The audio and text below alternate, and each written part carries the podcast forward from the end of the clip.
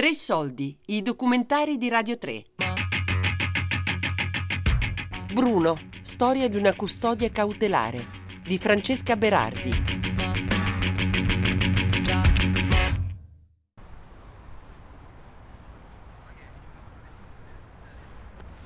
Alexander Sergeyevich Pushkin. Questo è russo, cirillico. Queste lettere sono cirilliche. Ecco. Ecco. Nato a Mosca, 1600, morto a San Pietroburgo, 1837. Poi leggi cosa c'è scritto. Leggilo tu. Chi conosce la terra dove il cielo risplende di ineffabile azzurro, Italia terra incantata contrada di elevate ispirazioni. Bello. Siamo nel parco di Villa Borghese, nel cuore di Roma. Sono in compagnia di Bruno, un uomo che immagino abbia 45 anni, forse 50. Bruno è un nome inventato. Qui abbiamo anche un altro scultore russo, mi sa che se non mi sbaglio è Lermontov, se andiamo a cercare possiamo pure trovare, mi sa che è là. No, non di Lermontov ma Gogol. Oh. Mi sa che è quello là. È un pomeriggio di primavera, una giornata di sole. Bruno ed io stiamo cercando un punto tranquillo in cui sederci per la nostra prima intervista. Ecco, sempre in cirillico, sempre scritto qua invece ha scritto, ha vissuto 1809-1852. Io posso scrivere della Russia solo stando a Roma. Solo da lì essa mi si erge dinanzi in tutta la sua interezza, in tutta la sua vestità. Che belle parole che un russo deve scrivere di Russia stando a Roma.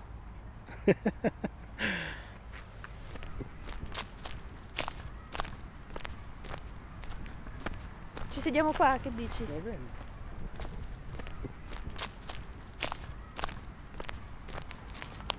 Stare al sole all'ombra? No, meglio, meglio all'ombra perché fa troppo caldo.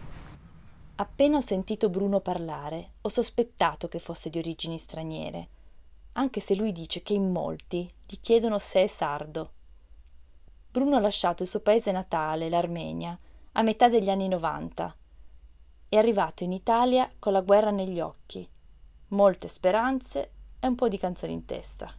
Da piccolo, io quando guardavo Sanremo, quindi da lì i canzoni italiani erano popolari, poi sono innamorato della canzone di Eros Ramazzotti eh, che mi ha, mi ha, ispirato di più eh, eh, di venire anche di vivere in un paese dove cantano queste belle canzoni.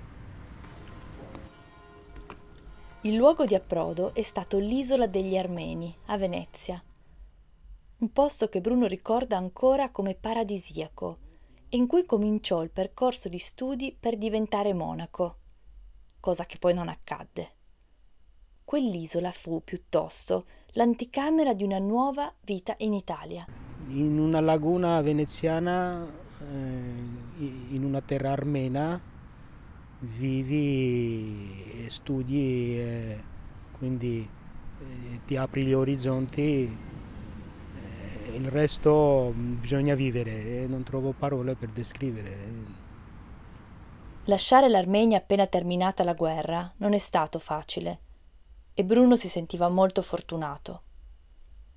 A Venezia si apriva la bocca, poteva ancora sentire entrare il sibilo dei cannoni che era stato costretto a sparare.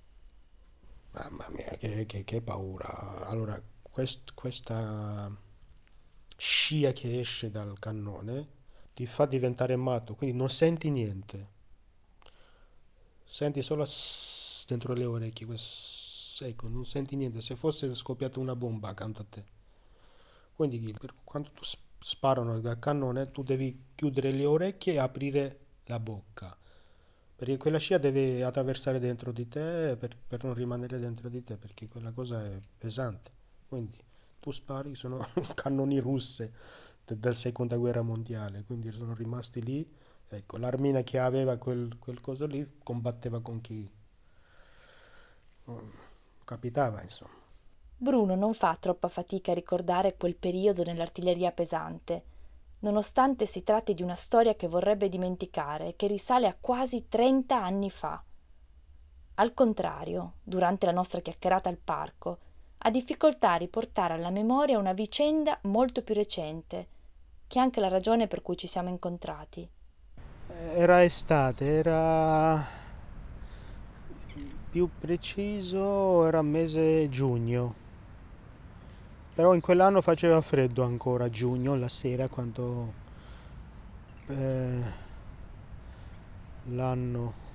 Eh, ho dimenticato pure l'anno, guarda. Eh. Quindi per me questa carcerazione è permanente, capito? Quando ti succede una cosa, eh, non, non, ti rendi conto quanto tempo è passato, però ti ricordi che c'è stato con te, quindi sei stato carcerato, che hai vissuto tutti questi momenti eh, orribili, difficili. Eh. Bruno è stato in custodia cautelare nel carcere romano di Regina Celi per 11 mesi per poi, cinque anni dopo, essere riconosciuto innocente. È stato così traumatico per lui che evita di parlarne, da diversi anni ormai. Per ricordare la data del suo arresto, si mette a cercare una email sul telefono.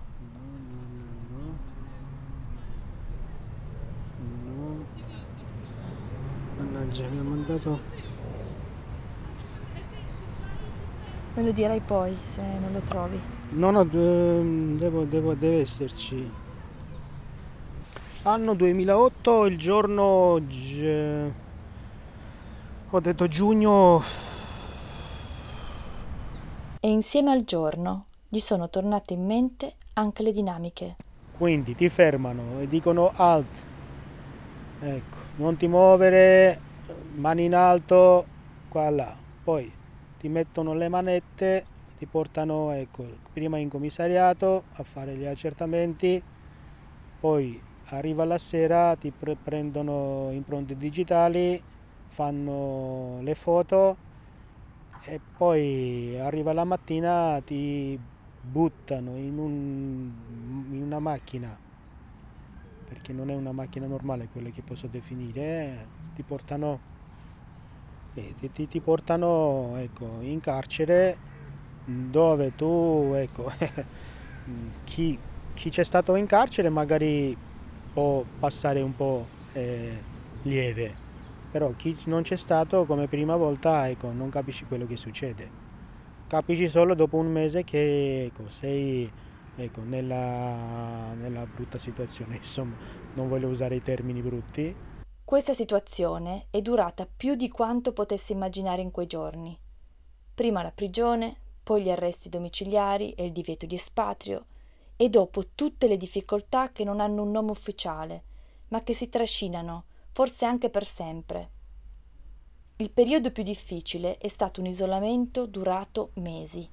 Eh, sai in isolamento come funziona, Francesco? Allora, ti, eh, tu sei indagato di, di una cosa brutta.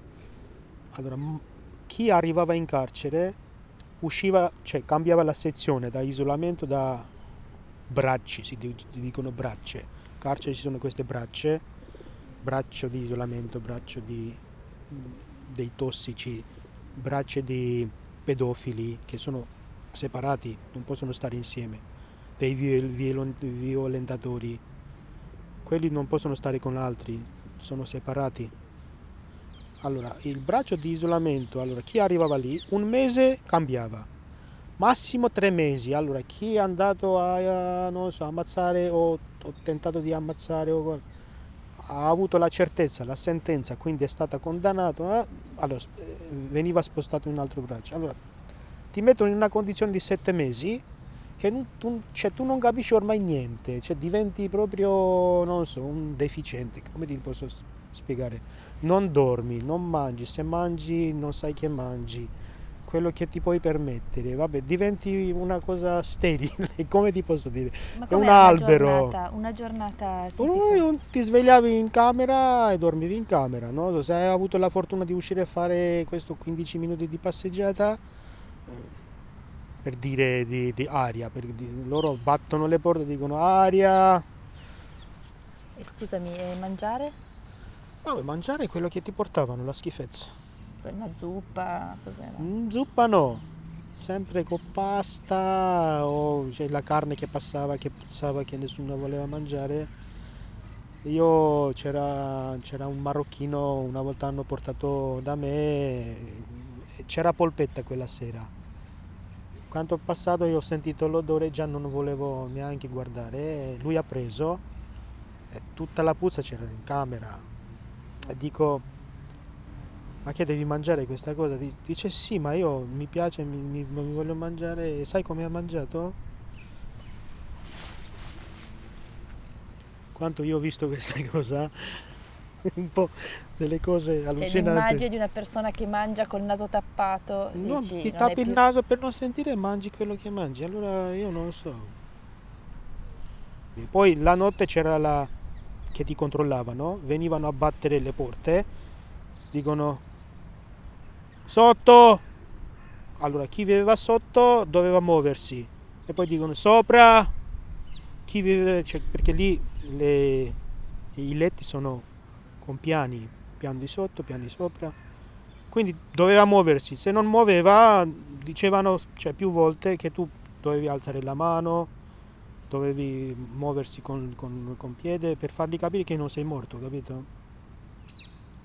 E poi andavano via, camera successiva. Sotto alle 3 di mattina, quando magari tu pre- cominci a prendere il sonno, quando non sei riuscito a dormire tutto il giorno, arrivavano sotto e così via. Sette mesi di manicomio. Non è carcere, manicomio. Durante il nostro incontro, Bruno ha raccontato storie molto dolorose, ma sempre usando un vocabolario moderato. Più volte, forse inconsciamente influenzato dagli animali che avevamo intorno a Villa Borghese, ha usato un'espressione quasi poetica per descrivere il suo stato d'animo a Regina Celi. Un uccello in gabbia. Ecco due, due pappagallini. Hai visto? Qua, qua, proprio qua. No? Dove c'è il ramo tagliato? Ah, è vero! Sono un po' verdini, giallini. Quel pomeriggio era la prima volta che incontravo Bruno e non sapevo perché fosse stato arrestato.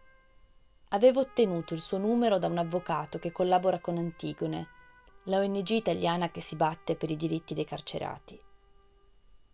Ho contattato l'organizzazione perché volevo capire come mai l'Italia fosse tra i cinque paesi europei con la maggiore percentuale di carcerati in custodia cautelare. Circa il 33% delle persone in carcere è in attesa di giudizio. L'avvocato mi ha detto che la storia di Bruno poteva essere un buon esempio. A finire in custodia cautelare, in molti casi, sono persone svantaggiate a livello economico, sociale o linguistico, come spesso avviene nel caso delle persone immigrate. Tanto che capita che in carcere, in attesa di giudizio, ci finisca anche qualcuno accusato di piccoli furti, solo perché non ha una casa. Tuttavia il caso di Bruno mi pareva più complesso. Nei suoi racconti c'erano dettagli che lasciavano intuire una vicenda più grave. Ho poi scoperto che il suo fu un caso mediatico. Su un quotidiano all'epoca del suo arresto si parlava di una gangster story degna di un film.